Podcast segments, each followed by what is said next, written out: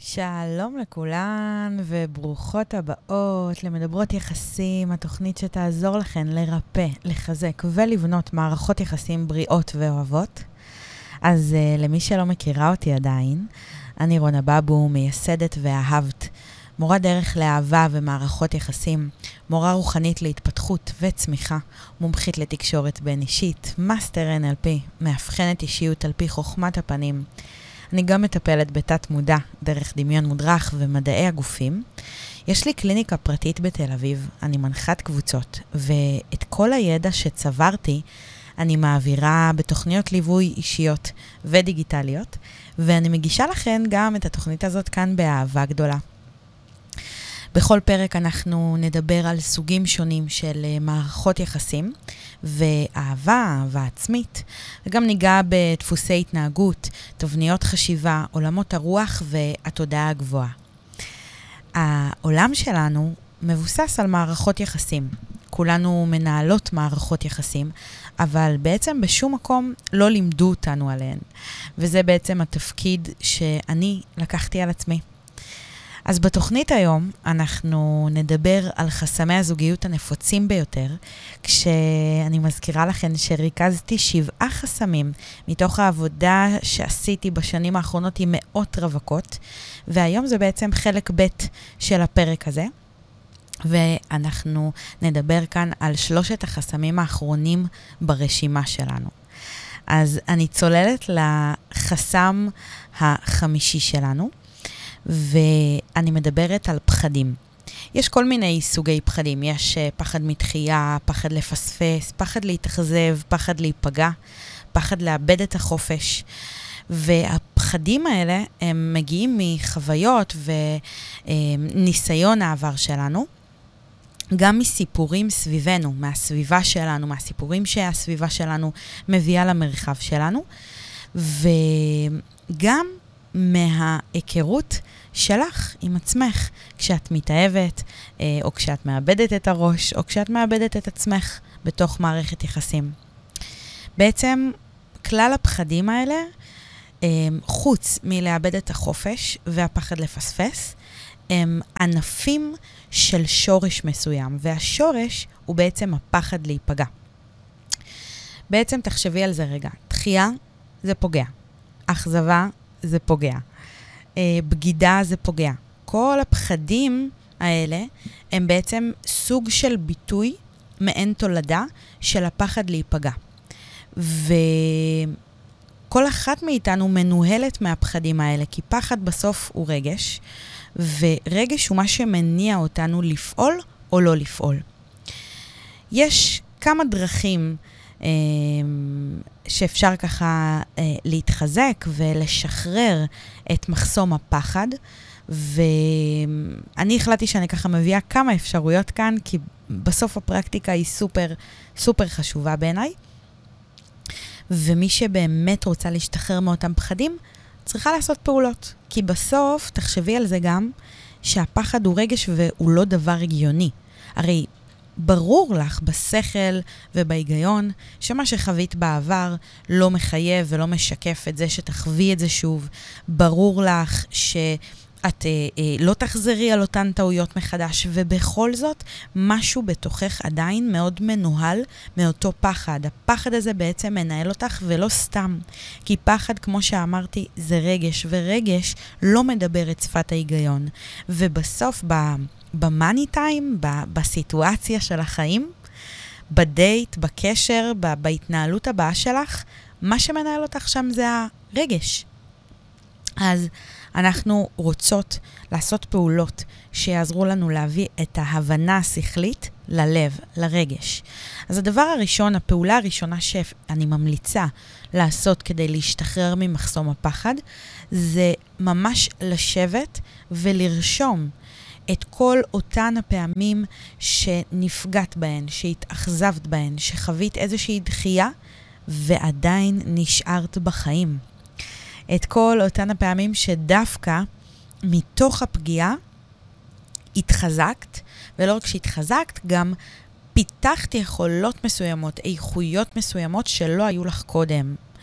וברגע שתשבי ותכתבי את כל הסיטואציות, את כל הפעמים האלה שאומנם כן חווית שם איזשהו כאב, איזושהי פגיעה, ויחד עם אותו כאב צמחת, זה יאפשר לך בעצם להתחבר לכוח שנמצא באותה סיטואציה שהכאיבה לך. אה, זה ממש בעצם אה, מעין להפוך את הקללה במרכאות לברכה. האפשרות השנייה שאני ממליצה לך, זה בעצם דווקא להריץ ולהסתכל על התסריט הטוב ביותר שיכול לקרות. כי מה שקורה זה כשאת רואה איך את בעצם הולכת אה, להיפגע בעתיד, תחשבי על זה רגע, זה בעצם פרי הדמיון שלך. זה פרי הדמיון שמתבסס על התסריט הגרוע ביותר, התסריט הכי שחור. עכשיו, למעשה, הדמיון שלך צודק, אבל הוא צודק רק ב-50%. כי כמו שיש סיכוי שתיפגעי, יש סיכוי שתתאהבי ותחווי סיפור אהבה מדהים. אז מה שאני מזמינה אותך לעשות, זה באופן יזום להשתמש בדמיון ולראות מה התסריט הטוב ביותר שיכול לקרות ולהתמקד בו. ממש לראות אותו, מה קורה שם, איך תרגישי, מה תראי, מה תשמעי, לעורר איזושהי חוויה, ופה אנחנו בעצם משתמשות באותו כוח שמנהל אותך וממש מראה לך תסריט שחור, רק שפה אנחנו משתמשות בכוח הזה בצורה יזומה, ואנחנו ממש מייצרות לעצמנו תמונה עתידית, לבנה, יפה, אולי אפילו ורודה, ונעימה. אני עוברת לאפשרות השלישית, לפעולה השלישית שאני ממליצה לעשות כדי להשתחרר מהחסם הזה של הפחד, זה ממש לצעוד עם הפחד. אה, זה ממש בעצם הלכה למעשה לצאת, להכיר, להתנסות, וכל הזמן לשנן מעין מנטרה כזאת שאת שמורה ומוגנת, ויש מעלייך את הדרכת הבורא, וגם אם יהיה כאב כלשהו, זה תמיד יהיה לטובתך ועבורך ולמען עצמך הגדילה וההתפתחות שלך.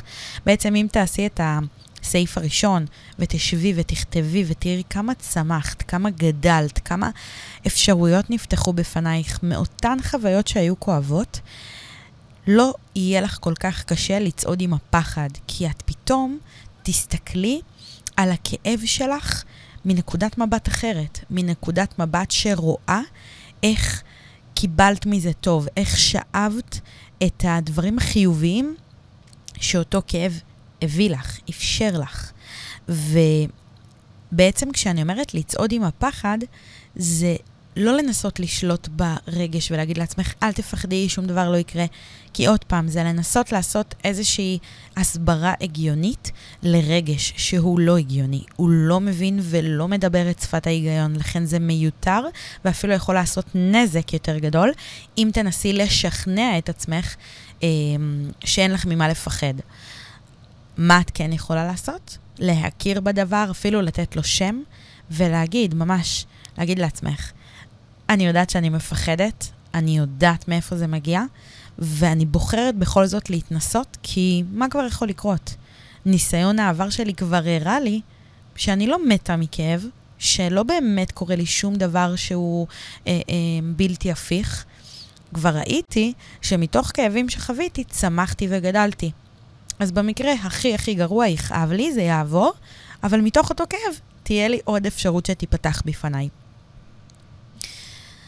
האפשרות הבאה שאני ככה ממליצה עליה, למי שרוצה להשתחרר uh, מהחסם הזה של הפחד, זה לשנן מנטרות שפותחות את הלב לאהבה. בעצם, אחד הכלים שאני עובדת איתם, גם בחיים האישיים שלי, אבל גם בקליניקה, זה כל מה שקשור במנטרות, שזה בעצם הצהרות חיוביות. ההשפעה של מנטרות זה דווקא בחזרתיות. ככל שאני חוזרת על איזושהי הצהרה בצורה חזרתית הרבה מאוד פעמים, זה מחלחל. זה קצת כמו לשמוע איזשהו שיר הרבה מאוד פעמים, ואז אני כבר יודעת את המילים. אז זה כבר מנגינה מתנגנת לי בראש. ממש ככה, אני יכולה להגיד שתלמידות שלי שיש להן את הגישה לערכה הדיגיטלית, ששם יש מנטרות ודמיונות מודרכים, חלק מהתרגילים שאני נותנת להן זה להאזין למנטרות שיצרתי למשיכת אהבה לחיים, לאהבה ומערכות יחסים ועוד כל מיני סוגים. של מנטרות ו, שמותאמות למערכות יחסים. ואני יכולה להגיד לכם שחלק מהתגובות שאני מקבלת אה, ממי שמתרגלת ומקשיבה לזה באופן יומיומי כריטואל, כאיזשהו טקס שהיא חוזרת על, עצמה, על עצמו באופן קבוע, חוזרת עליו באופן קבוע, אחד הדברים זה שהן אומרות לי, אה, אני כבר משלימה את המשפטים בראש, אני כבר ממש יודעת את זה בעל פה, ואני כאילו לא מחכה שתגידי את המשפט, כי זה עובד כאילו בצורה שאני אומרת משפט והיא חוזרת עליו. אז זה ממש כבר מחלחל, וזה כבר הופך להיות חלק מה, מהניגון הפנימי הזה, מהדיבור הפנימי הזה. אז אה, מנטרות שפותחות את הלב לאהבה, זה אלה הצהרות שאת כותבת, וחשוב מאוד, יש מבנה למנטרה, כשהמבנה הזה יש לו בעצם השפעה אה, שמעוררת, מעוררת אותנו רגשית, וככה אנחנו יוצרות את המציאות. וזה בעצם אומר, סתם, לצורך הדוגמה, אה, אם אני רוצה אה, אה, לכתוב איזושהי מנטרה ולשנן איזושהי מנטרה שהיא פותחת את הלב והיא גם מזמנת אהבה לחיים, אז אני אגיד אותה או אכתוב אותה בצורה כזו. מיום ליום אני שמחה לראות איך אהבה תופסת מקום בחיי. או מ- מיום ליום אני מתרגשת לראות איך האהבה נכנסת לחיים שלי. בעצם מה שחשוב שיהיה כאן זה איזושהי הדרגתיות, מיום ליום, מרגע לרגע, יותר ויותר. אלה שימושים בהדרגה. ואיזשהו רגש. אני מתרגשת, אני שמחה, אני נלהבת, אני גאה, אה, אני אוהבת. בעצם כשאני משתמשת ברגשות בתוך ההצהרות החיוביות שלי, אני מייצרת מציאות, כי בסוף מה שקובע זה הרגשות שלנו, גם בכל מה שקשור ליצירת מציאות. אה, וההסבר לזה הוא באמת קשור באנרגיה, כי רגש זה אנרגיה, והעולם שלנו הוא ממש מורכב מאנרגיה, אז ברגע שאני יוצרת איזשהו שינוי באנרגיה שלי, ברגש שלי, אני משפיעה על יצירת המציאות והאנרגיה של המציאות. אני עוברת לאפשרות החמישית, אה, לשחרור הפחד, אה, החסם הזה שעוצר אותנו בדרך למציאת אהבה. זה בעצם אה, האפשרות החמישית היא למי שבאמת הפחד ממש מנהל אותה, והיא ממש מרגישה ששום דבר ממה שהצעתי ואמרתי כאן לא עזר לה. היא ניסתה, היא עשתה תהליכים עם עצמה, היא אה, קוראת ספרים, רואה תכנים, באמת עושה כל מה שהיא יכולה ויודעת כדי לשחרר את הפחד, וזה עדיין נורא מנהל אותה, זה עדיין נורא חוסם אותה, היא עדיין מרגישה שיש כמו כבלים שעוטפים אותה, וזה הפעולות שהיא עושה לא ממש מניבות אה, פרי, לא ממש משפיעות, אז פה אני כבר ממליצה באמת אה, לפנות לעזרה מקצועית, לאיזשהו טיפול מקצועי, אישי, מעמיק, אה, כדי לקבל עזרה בשחרור הפחדים, לטובת הסרת החסימה. כי יש מקרים שבהם באמת הפחד יושב שם על חוויות שנצרבו עמוק בתת המודע, שלאותה אישה יהיה באמת מאוד קשה לקבל גישה אליהן, לאותן חוויות, ובסוף זה מה שמנהל אותנו, זה מה שמנהל את התודעה שלנו, משם אנחנו אה, בעצם... אה, מבינות, אה, מאמינות, מנוהלות, פועלות, מגיבות. אז מאוד מאוד חשוב גם להגיד שיש גם סייג פה לעבודה עצמית. מי שזה לא עובד לה, אה, מי שניסתה ובאמת זה לא, לא הגיע לאן שהיא רצתה, אז אה, מומלץ מאוד להגיע לעזרה מקצועית ולקבל עזרה אה, בדבר הזה. אני רוצה רגע עכשיו לעבור לעניין של הפחד לאבד את החופש, כי אמרנו בעצם שהפחד לאבד את החופש והפחד לפספס הם שני פחדים שסייגתי בעצם משאר הפחדים, שהם ביטוי של אה, הפחד להיפגע, שהוא השורש. אז בואו רגע ניכנס, בואו נצלול. לפחד של לאבד את החופש. הפחד של לאבד את החופש שלי הוא בעצם תולדה של ניסיון, חוויה, באיזשהו עיבוד עצמי, או של תקופה ארוכה של לבד, אוקיי? כלומר, במילים פשוטות, מי שהייתה באיזושהי מערכת יחסים, או ראתה בבית מערכת יחסים שבה אה, יש אובדן עצמי, כלומר, היא או הייתה במערכת יחסים שהיא איבדה את עצמה, ביטלה את עצמה כליל, ממש לא זיהתה את עצמה במערכת הזו, או ראתה בבית את אחד ההורים, בדרך כלל זאת תהיה אימא, שביטלה את עצמה והייתה מרצה ולא לא שמה את עצמה במרכז, אז זו, זאת החוויה, זה הניסיון שיהיה לה, שיוביל לפחד הזה של לאבד את החופש, או אישה שפשוט נמצאת כל כך הרבה זמן לבד, שהיא פשוט לא זוכרת מה זה, וכשהיא חושבת על זוגיות, אז מצד אחד יש את המשהו הנעים והנחמד שיש את הביחד, ואת הכיף, ואת השמחה, ואת הביטחון, ואת כל מה שאהבה וזוגיות נותנת. אמ, ומנגד יש את, את המקום של פתאום לתת דין וחשבון למישהו, פתאום להתחלק בזמן שלי עם מישהו, פתאום להתחשב במישהו, זה בעצם אה, מעיב על, החו, על החופש שלה, או לפחות כמו שהיא התרגלה. וכשאישה אה, אה, מייחסת אה, לזוגיות דווקא את המקום שאם תהיה לי זוגיות אני אאבד את החופש שלי, אז אני אזמין אותה להתבונן ולבדוק איפה היא למדה, או ממי היא למדה, שזוגיות גוזלת את החופש.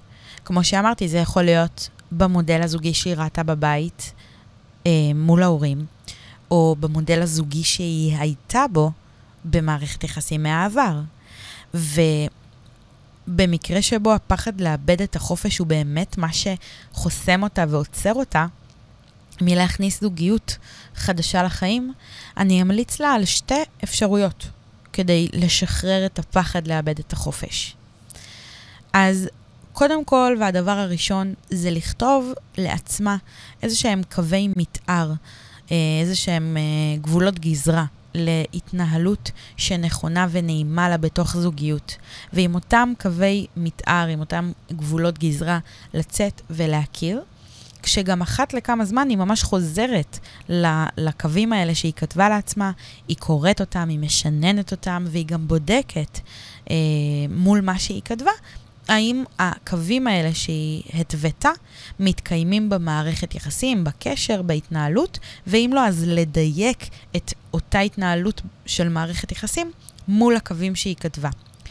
אה, וזה בעצם הפעולה הזאת, מה שהיא מזמינה אותך לעשות, זה לקחת אחריות על הזוגיות שאת רוצה להיות בה. כלומר, זה לא משנה מה מנהל אותך, אם זה הזוגיות שראית בבית אצל ההורים, או שזה הזוגיות שאת זוכרת ממערכת היחסים, נגיד, הראשונה שלך, או המשמעותית ביותר שלך, או האחרונה שלך. זה לא משנה, משום ששתיהן, לא משנה איפה היית, הם ישפיעו עלייך באותה מידה. ומה שחשוב כאן זה לזכור שמה שראית או מה שחווית זה ניסיון אחד, אבל הזוגיות הבאה שתהיה לך, הזוגיות החדשה שתהיה לך, את בונה. את מחליטה מה יהיה שם. את מתאימה את הזוגיות אלייך. והבחירה של אותו בן זוג עם אותם ערכים ואותה אה, הסתכלות לחיים, היא שלך. כלומר, את כבר מגיעה למודת ניסיון עם מה מתאים לך ומה לא מתאים לך. ובהתאם לזה, את תבחרי את בן הזוג שלך. כלומר, הכוח אצלך. אין סיבה שתאבדי את החופש שלך כי את כבר יודעת איך זה מרגיש לך, ואת יודעת גם איך לזהות את זה, כי היית שם, בדרך כזו או אחרת. לכן, כל מה שעלייך לזכור זה שאם את מפחדת לאבד את החופש שלך, זה כי לך עדיין לא ברור עד הסוף איך את רוצה שהזוגיות הזאת תיראה, תתנהל ותרגיש, למה את מוכנה ולמה את לא מוכנה. כי בסוף, לא שמעתי עדיין על איזושהי מערכת יחסים שבה אה, הבן זוג בא, עומד עם אקדח לרקה ואומר, היום את איתי אה, אה, בערב, את לא יוצאת עם חברות. אה, אני מדברת כמובן על מערכת יחסים בריאה. לא קורה, אוקיי? בסוף, אם, אם, אם תגיע סיטואציה כזו שתהיי בתוך קשר חדש או זוגיות חדשה, ו, ובן הזוג אה, בהתחלה הרי הוא, הוא לא ישר יגיד מה לעשות. גם אם עכשיו לצורך העניין, לצורך הדוגמה, נלך עם הפחד שלך, ועכשיו תכירי מישהו שבאיזשהו מקום יחנוק אותך ו... ו- ו- ויראה סימנים ל- ל- לכך שאת הולכת לאבד את החופש שלך. הרי זה לא קורה מיד, זה קורה בהדרגה, על ידי כל מיני אמרות וכל מיני נרות אזהרה שיהבהבו לך. ובגלל שאת מגיעה למודת ניסיון, את עוד יותר לא צריכה לפחד, כי את כבר יודעת לזהות את זה. כלומר, היית שם בדרך כזו או אחרת, כלומר, את מגיעה עם ניסיון, עם ידע, ו... תסמכי על עצמך שאת תדעי לזהות את זה. אמ, ואז הבחירה היא תהיה בידיים שלך. אף אחד לא יכול להכריח אותך להיות במקום הזה. אם זה יגיע לשם, למקום שבו את מרגישה שאת מתחילה לאבד את החופש שלך, זה בדיוק המקום לשקף, להציב גבול, להגיד לזה אני לא מוכנה, או שאם את רואה שאת אה, מאבדת את עצמך שם, שאת מתחילה לבטל תוכניות, מתחילה להזיז את החיים שלך כמו שאת רגילה אליהם, כמו שבנית אותם, אה, ואת רואה שאת מתחילה לאבד את עצמך, יהיה לך את ה... אה, את הקווי מתאר שאת בונה לעצמך, לחזור אליהם, רגע לבדוק, אני שם, אני לא שם, אני קרובה, אני רחוקה. זה אה, מעין איזשהו מצפן שאמור אה, לתת לך את הביטחון שאת במקום הנכון או לא במקום הנכון, ואם לא, אז מה צריך להשתנות. אוקיי, הדבר הנוסף שאני ממליצה זה להבין רגע מה הנקודה שבה איבדת את עצמך במערכת היחסים הקודמת. או אה, מה הנקודה שבה את משחזרת את מערכת היחסים של ההורים, ושם, בדיוק בנקודה הזו, לבחור או התנהגות חדשה או הרגל חדש לאותו הרגע. ואני אסביר. אם למשל, את uh, מבינה עם עצמך שבזוגיות הקודמת שלך, הנקודה שבה איבדת את עצמך הייתה uh, כשבן הזוג פתאום uh, התחיל לעשות הרבה תוכניות בלעדייך. ודווקא בנקודה הזאת שהוא התחיל לעשות הרבה תוכניות בלעדייך, במקום גם את לעשות תוכניות משל עצמך, או במקום להציב גבול ולהגיד, תקשיב, לא מתאים, זה, זה מוגזם מדי, זה גורם לי להרגיש כך וכך. במקום זה, הלכת והזדקקת לו יותר. כלומר, עוד יותר ביטלת את עצמך, עוד יותר לא עשית תוכניות מתוך אה, הרצון של להיות זמינה.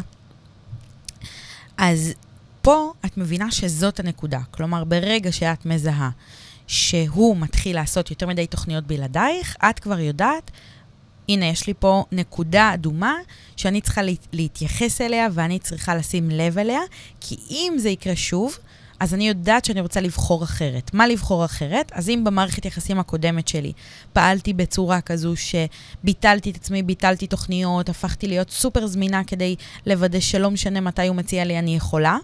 אמ, אז פה אני עושה משהו אחר. פה אני בוחרת, נגיד, בלדבר, להגיד לו, תקשיב, מתאים לי, לא מתאים לי. אמ, אני בוחרת לעשות אולי גם תוכניות ולראות מה זה יוצר, גם בתחושה שלי, אבל גם בביחד שלנו. לבחור פעולה אחרת, התנהגות אחרת, ולבדוק רגע איך עובד לך עם ההרגל החדש הזה, עם ההתנהגות החדשה הזו. בעצם, מה זה עושה? זה קוטע לופ. בסוף אנחנו בדרך כלל נחזור על אותן הפעולות. אנחנו נגיב בדרך כלל באופן זהה לדברים שקרו לנו בעבר. כי אנחנו מביאות את עצמנו לכל תחום חיים, לכל מערכת יחסים. אנחנו זה אנחנו וזה הדבר היחידי שלא משתנה. וכשאת רוצה לוודא שאת לא תחווי את אותו דבר, אז אני מזמינה אותך לפעול אחרת. משום שאין לך שליטה על מה יקרה מצד בן הזוג שלך, איך הוא יתנהג או לא יתנהג, יעשה או לא יעשה, אבל על מה כן יש לך שליטה? על איך את מגיבה לזה בהתנהגות, בדיבור אה, או במחשבה, בפרשנות. ופה אני ממש מזמינה אותך לעשות חושבים, אבל שימי לב שלא משנה איזה פעולה תחליטי שאת עושה, כל פעולה שתבחרי, מתחילה ונגמרת בך. כי בסוף אין אדם אחר שיכול לשנות את התוצאות בחיים שלך, את החוויות בחיים שלך, את מה שקורה לך שם. ואם את רוצה להשתחרר ממשהו שמנהל אותך, האחריות היא עלייך, השליטה אצלך, לא אצל אף אחד אחר. לגבי מערכות יחסים אה, שראינו בבית, נשים שיודעות וערות, ואני מקבלת על זה כל הזמן גם שאלות, במיוחד באינסטגרם. גדלתי בבית שבו המודל של ההורים שלי היה פשוט מזעזע, היו הרבה צעקות, הייתה אלימות, לא הייתה אהבה, לא הייתה קרבה, הייתה בגידה, כל אחת והסיפור שלה. אה, ונשים מאוד מודעות לזה שהמודל שהן ראו בבית מאוד מנהל אותן. אז פה אני ממש ממש מזמינה את מי שמפחדת לאבד את החופש שלה. כי ראתה מודל כזה בבית שבו אין חופש, אין ביטוי, אין מה שהיא רוצה לעצמה באותה מערכת יחסים, זה גם להזכיר לעצמך, מערכת היחסים שראית בבית היא לא בהכרח מערכת היחסים ש, אה, שאת תבני, ויש לך חופש פעולה. את, אה, את לא נתונה לחסדיו של אף אחד. מערכת יחסים זו בחירה, בן זוג זו, זו בחירה. ואת בוחרת איך תיראה מערכת היחסים הזאת בהתאם למה שנכון ונעים לך. תזכרי שאנחנו בעצם לומדות מההורים שלנו גם מה, לעש, מה לעשות וגם מה לא לעשות.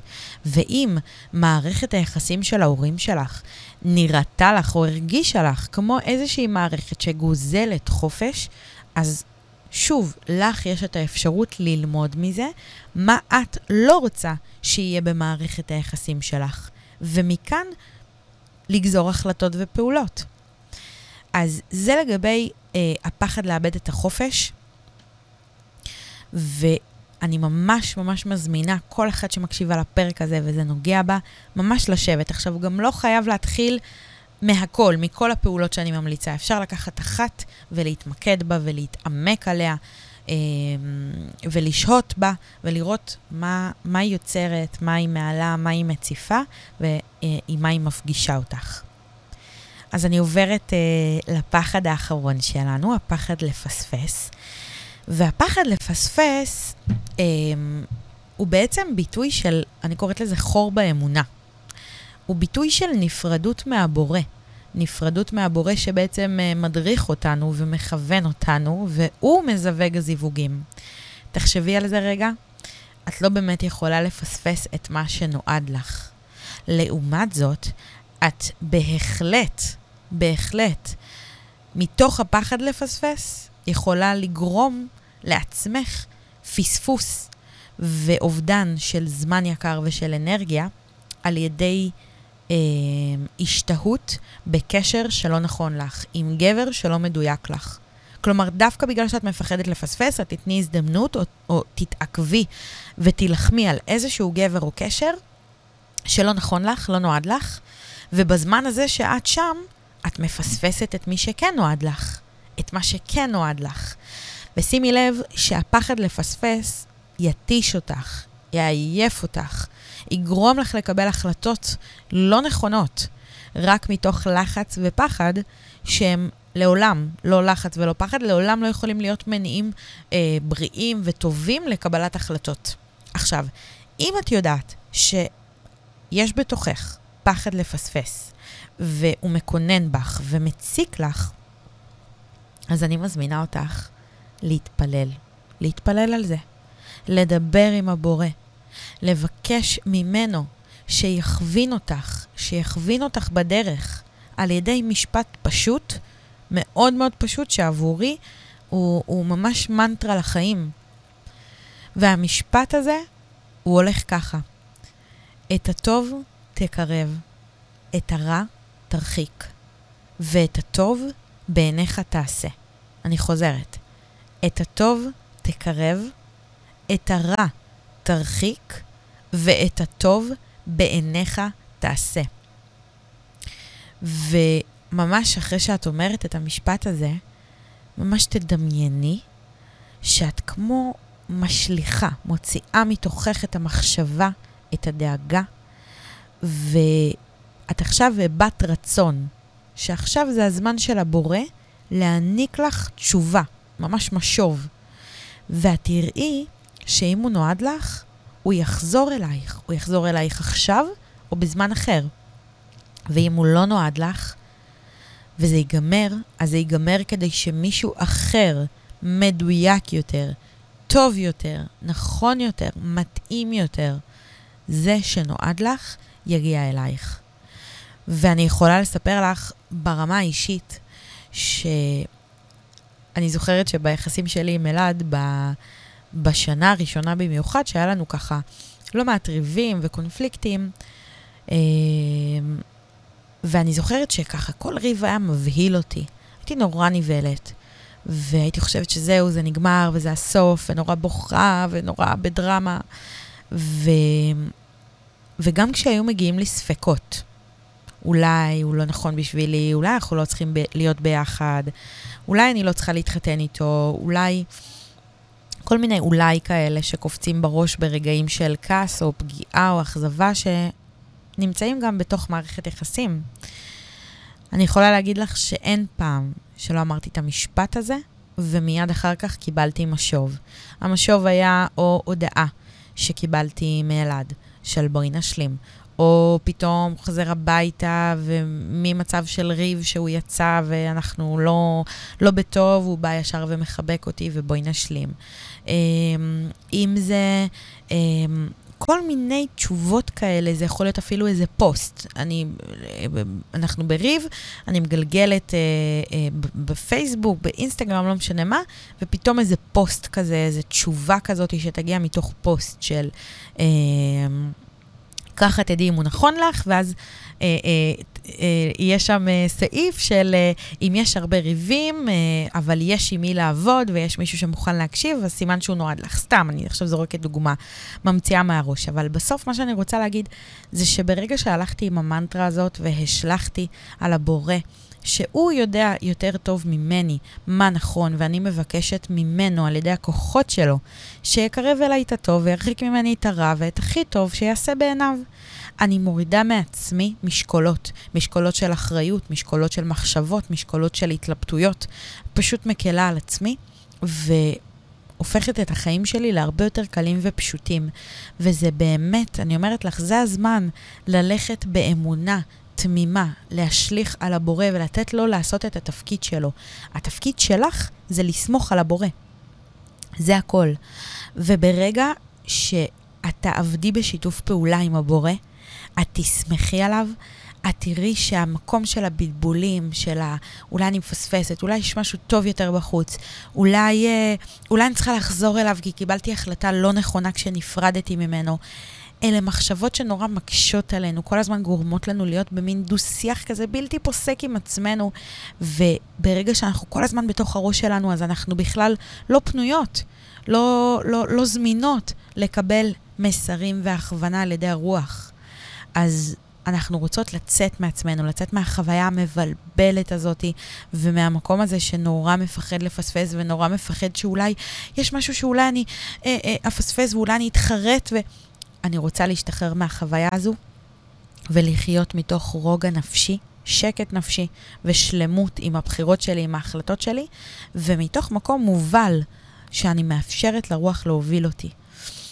אז זה לגבי אה, כל הנושא של פחדים זה חתיכת סייף, דיברנו עליו איזה חצי שעה בערך, רק על פחדים. תביני כמה פחדים זה בעצם אחד מהחסמים באמת ה- היותר משמעותיים שאני, גם יותר נפוצים, שאני פוגשת בקליניקה.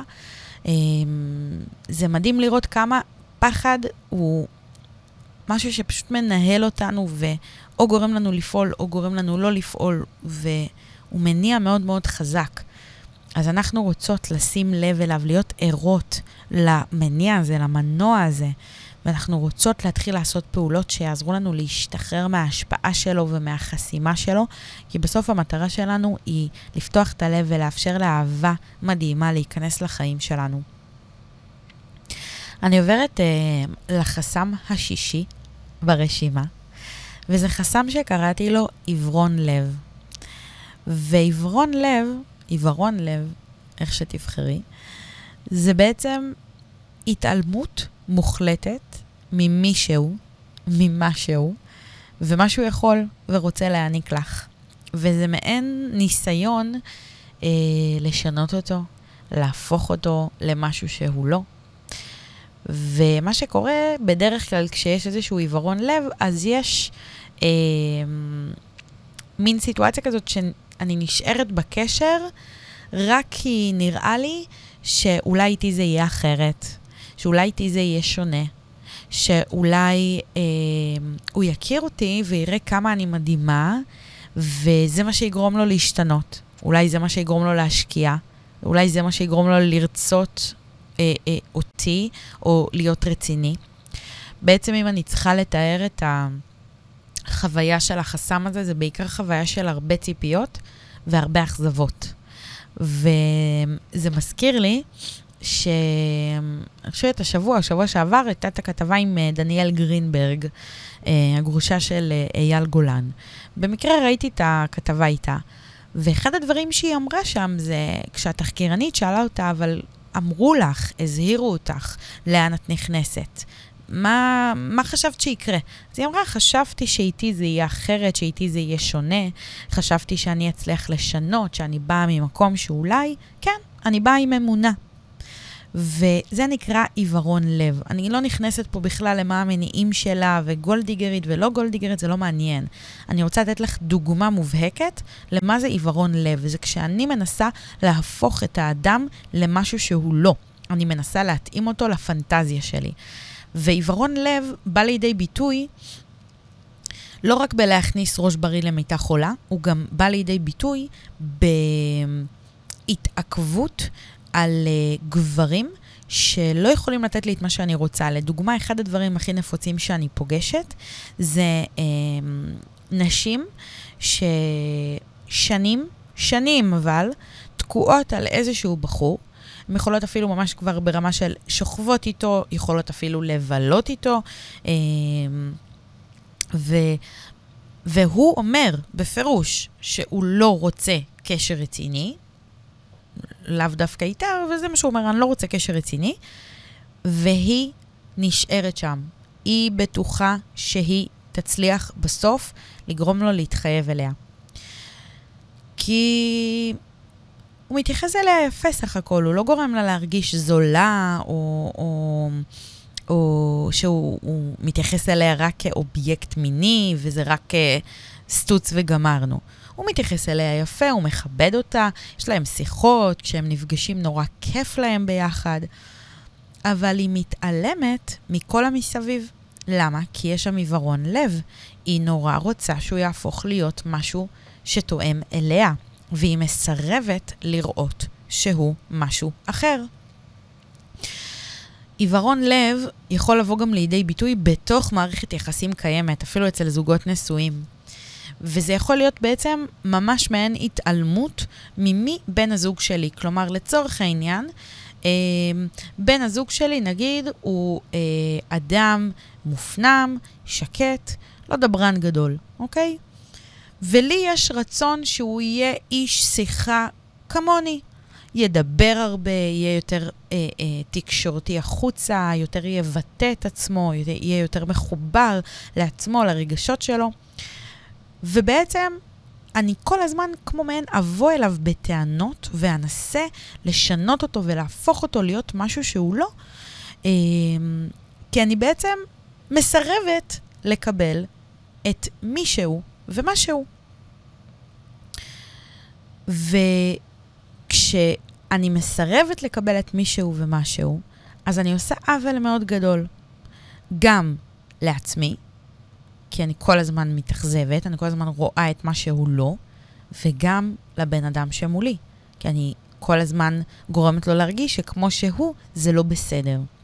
אז עיוורון לב זה בעצם חסם שאפילו הייתי אומרת, הוא חסם שלא רק חוסם אה, זוגיות במובן של להכניס זוגיות לחיים, אלא גם במובן של חוסם את האושר ואת הקבלה ואת ההרמוניה בתוך זוגיות קיימת. אה, אז שימי לב שאת בטעות לא מתעכבת על בן אדם שאת מנסה להפוך אותו למשהו אחר, או שנראה לך שאיתך זה יהיה אחרת, כי את לא אמורה לשנות אף אחד, זה לא התפקיד שלך. ושתיים, שימי לב שאת לא בטעות נכנסת לקשר עם מישהו, וכבר נמצאת בקשר קיים, ו... את פשוט נשארת שם כי את מקווה שיום אחד משהו ישתנה. צאי מתוך נקודת הנחה, וזאת ההנחת עבודה הכי בריאה שאני יכולה להמליץ לך עליה, לאמץ אותה. צאי מתוך נקודת הנחה שאנשים לא משתנים. צאי מתוך נקודת הנחה שהאדם הזה יישאר ככה, כמו שאת מכירה אותו, כמו שאת רואה אותו, כמו שאת חווה אותו עכשיו, ככה הוא יישאר. ואין שום דבר שתוכלי לעשות שישנה אותו. ואז תבדקי עם עצמך אם את מסוגלת לחיות איתו בשלום, בידיעה שהוא לא הולך להשתנות. אם לא, דעי שאת לא במקום הנכון וחבל על הזמן שלך. אם כן, מעולה. במקום לבקש ממנו להשתנות או לחכות או לצפות שהוא ישתנה ולחוות תסכולים ואכזבות וריבים בדרך, תתחילי לשנות את הפרשנות שלך אליו, להתנהגות שלו ואת התגובות שלך אליו. אז זה לגבי עיוורון לב, זה חסם מאוד חשוב. חשוב להכיר אותו, חשוב לשים לב אליו ולעבוד איתו נכון כדי לשחרר אותו. אני עוברת, וואו, אני עוברת לחסם האחרון, אשכרה החסם האחרון. רגע, אני אקח שלוק מים.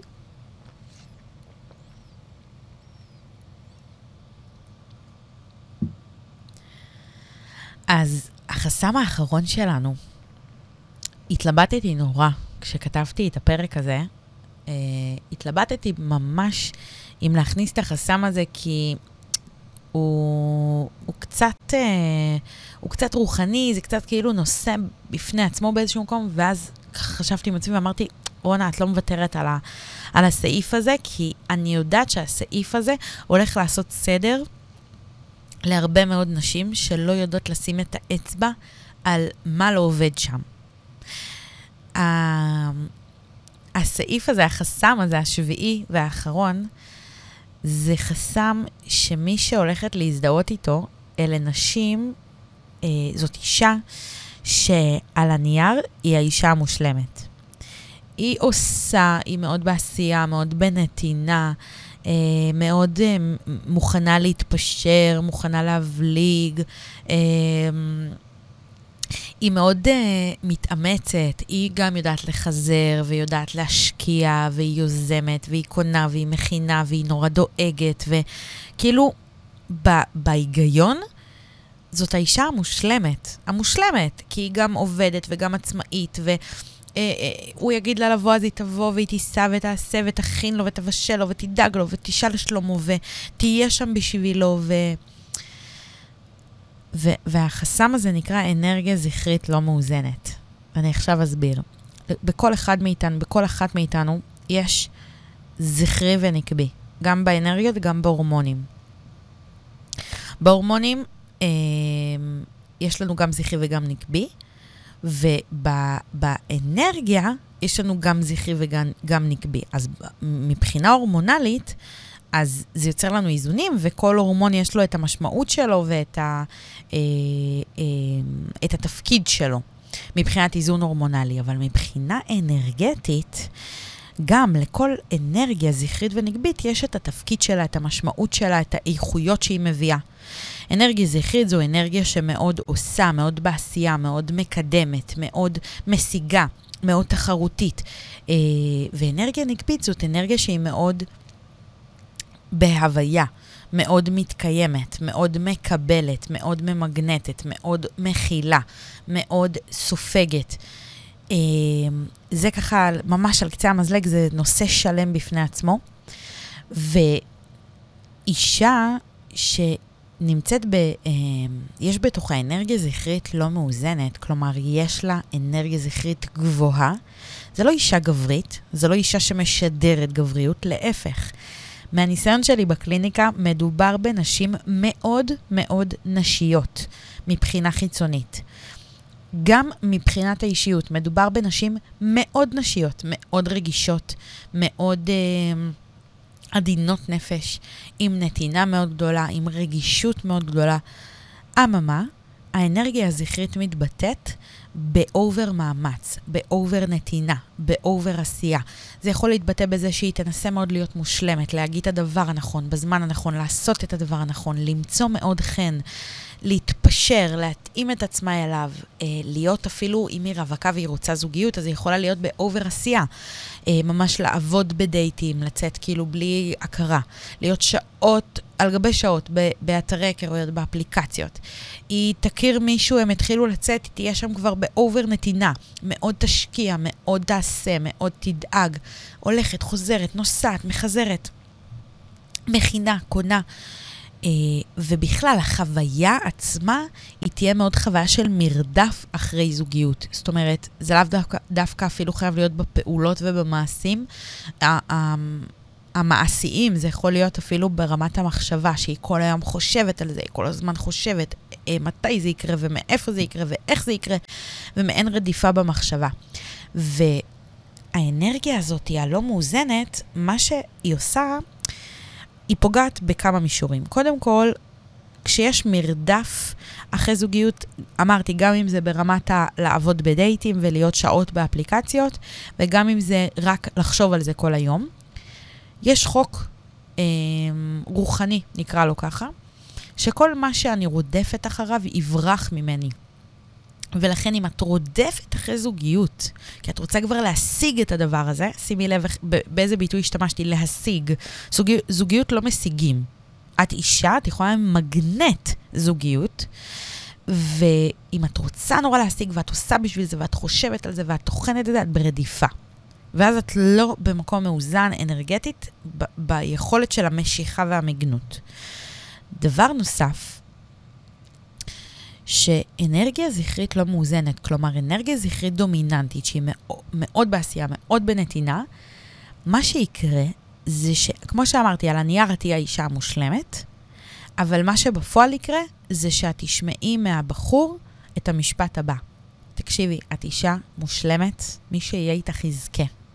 אבל אני לא שם, אבל לא הצלחתי להיקשר, אבל אין לי רגש, אבל אני לא מתאים לך, אבל אני לא רוצה לפגוע בך, כל אחד והאבל שהוא נותן, אבל כאילו המשפט הכי נפוץ שם זה, את אישה מדהימה, מי שיהיה איתך יזכה. אבל אני לא רוצה לזכות. זה מה שהוא אומר בסוגריים. ולמה? משום שכשאת כל הזמן בעשייה ובנתינה, ואת כאילו over, over, over, אז את באנרגיה זכרית נורא דומיננטית, ומה שקורה זה שבשורה התחתונה, הגבר הזה לא יודע אפילו להגיד לך את זה ככה, אבל הוא פשוט מרגיש פחות גבר לידך, כי את לוקחת לו את כל התפקיד, את עושה בשבילו, מה נשאר כבר? וכשהוא מרגיש פחות גבר, כלומר שיש לו פחות מקום לעשות, יש לו פחות אה, רצון לעשות, יש לו פחות סיבה לעשות, אז הוא לא מביא את האיכויות שלו לידי ביטוי. וזה מה שפוגע בעצם ב, אה, ביכולת שלו להרגיש נחוץ, להרגיש משמעותי. ומזה הוא, מת, על זה הוא מתבסס, מזה הוא ניזון, האנרגיה הכוונה. ולכן, אישה שהיא כאילו האישה המושלמת על הנייר, אני אומרת, בואי נשחרר את המושלמת ונתחבר לאותנטית. אוקיי? אותנטית זה המושלמת החדשה שלך. ולמה? כי כשאת אותנטית ואת מביאה לידי ביטוי גם את החלקים הלא מושלמים שלך, שאת לא מנסה כל הזמן לפתור בעיות של איך תיפגשו ומתי תיפגשו וכמה תיפגשו, ואת מאפשרת גם לצד השני, את נותנת לו את הפתח לעשות, להיות בעשייה, את פשוט עוזרת לו לממש את האנרגיה הזכרית שלו, ואז יש שם איזון. ואז האנרגיה הזכרית שלו באה לידי ביטוי, ואת נותנת לו אה, לממש את עצמו שם, בקונסטלציה אה, הזוגית הזו שנוצרת. אז שימו לב ש over מאמץ ו over נתינה והמושלמות הזו היא בסוף פוגעת. ואני מדברת איתכן מעשרות אם לא מאות מקרים שספציפית ככה, מגיעות אליי נשים, תקשיבי, אני האישה המושלמת, כל מי שהיה איתי אמר שאני המושלמת, אבל משהו שם לא קורה. והן לא יודעות אפילו על מה לשים את האצבע, וזה בדיוק הדבר הזה, כי זה כל כך חמקמק, זה שקוף, זה אנרגטי, זה לא משהו שאפשר אפילו לדבר אותו במילים או להסביר אותו. גברים בטח ובטח שלא יודעים להסביר את זה, משום שהם גם ככה בקושי מחוברים למקום הרגשי שלהם והתקשורתי הפנימי, התוך, התקשורת התוך-אישית שלהם. אז גם בכלל להבין את זה ברמה האנרגטית זה עוד יותר מורכב. פה זה המקום שלנו, כנשים, כמי שמשולות לכלי. את רוצה לשחרר חסימה, תתחילי ליצור איזון. איזון באנרגיה הזכרית. ואם את ממש מתקשה בלהיות המקום המובל, המקבל, אה, המתפנק יותר, הנשען יותר, אז יש לך הרבה מה אה, לעשות וללמוד שם, כי בסוף, אם את לא תדעי להיות במקום המקבל, אז את צפויה להיות בתוך מערכת יחסים לא הדדית, לא מאוזנת, אה, ואת צפויה לשמוע הרבה את המשפט, את אישה, את איש, באמת אישה מושלמת, ומי שיהיה איתך יזכה, אבל לי זה פחות עובד. אז אני ככה באמת אה, מזמינה את מי שזה מדבר אליה, את מי שזה נכון לגביה, את מי שמכירה את החוויה הזאת. אה, של את האישה המושלמת, אבל, אה, אבל אני פחות, אה, אני, אני פחות שם, או פחות אה, אה, רוצה, או התחבר, התחברתי, או לא יודעת מה, אז הגיע הזמן לעשות שינוי שם ברמה האנרגטית. הגיע הזמן לעשות איזשהו שינוי מבפנים, איזשהו שינוי אחר, שהוא קצת יותר עמוק, ברובד קצת יותר אה, באמת אה, פחות אה, מוחשי, אבל באמת אה, משפיע. משפיע ב, ב, בצורה הכי מובהקת שאני יכולה אה, אה, לתאר לכם. אז זה היה אה, חלק ב' של הפרק שלנו, ואני רוצה לומר לכם תודה רבה רבה שהאזנתן עד כאן. אם התחברתן, אם אהבתן את הפרק הזה, שתפו אותו. שתפו אותו עם עוד נשים, תעזרו לי להגיע לעוד אוזניים. נשים שאתן אוהבות, שיקרות לכן, שאתן רוצות לחלוק איתן את התוכן החשוב הזה. אם יש לכן איזה שהן שאלות לגבי הנושא של הפרק, אפשר באמת לכתוב לי במייל באהבה, אני עונה באהבה. יש בתיאור של הפרק את הקישור אה, למייל שלי, וכמובן שלמי שרוצה לקבל עוד תוכן מעמיק, אה, מוזמנת למצוא אותי בכל אחת מהרשתות החברתיות. אה, ולהצטרף לקהילת האהבה שלנו במייל, ששם כל חמישי נשלח סרטון חדש ובלעדי. אז אני ממש ממש מודה לכל אחת שהקשיבה עד עכשיו אה, ועמדה בגבורה בפרק הזה. תודה שהייתן איתי כאן היום, אנחנו ניפגש בפרק הבא. אני שולחת לכן מלא מלא אהבה, נשיקות וסופה שחמים ונעים.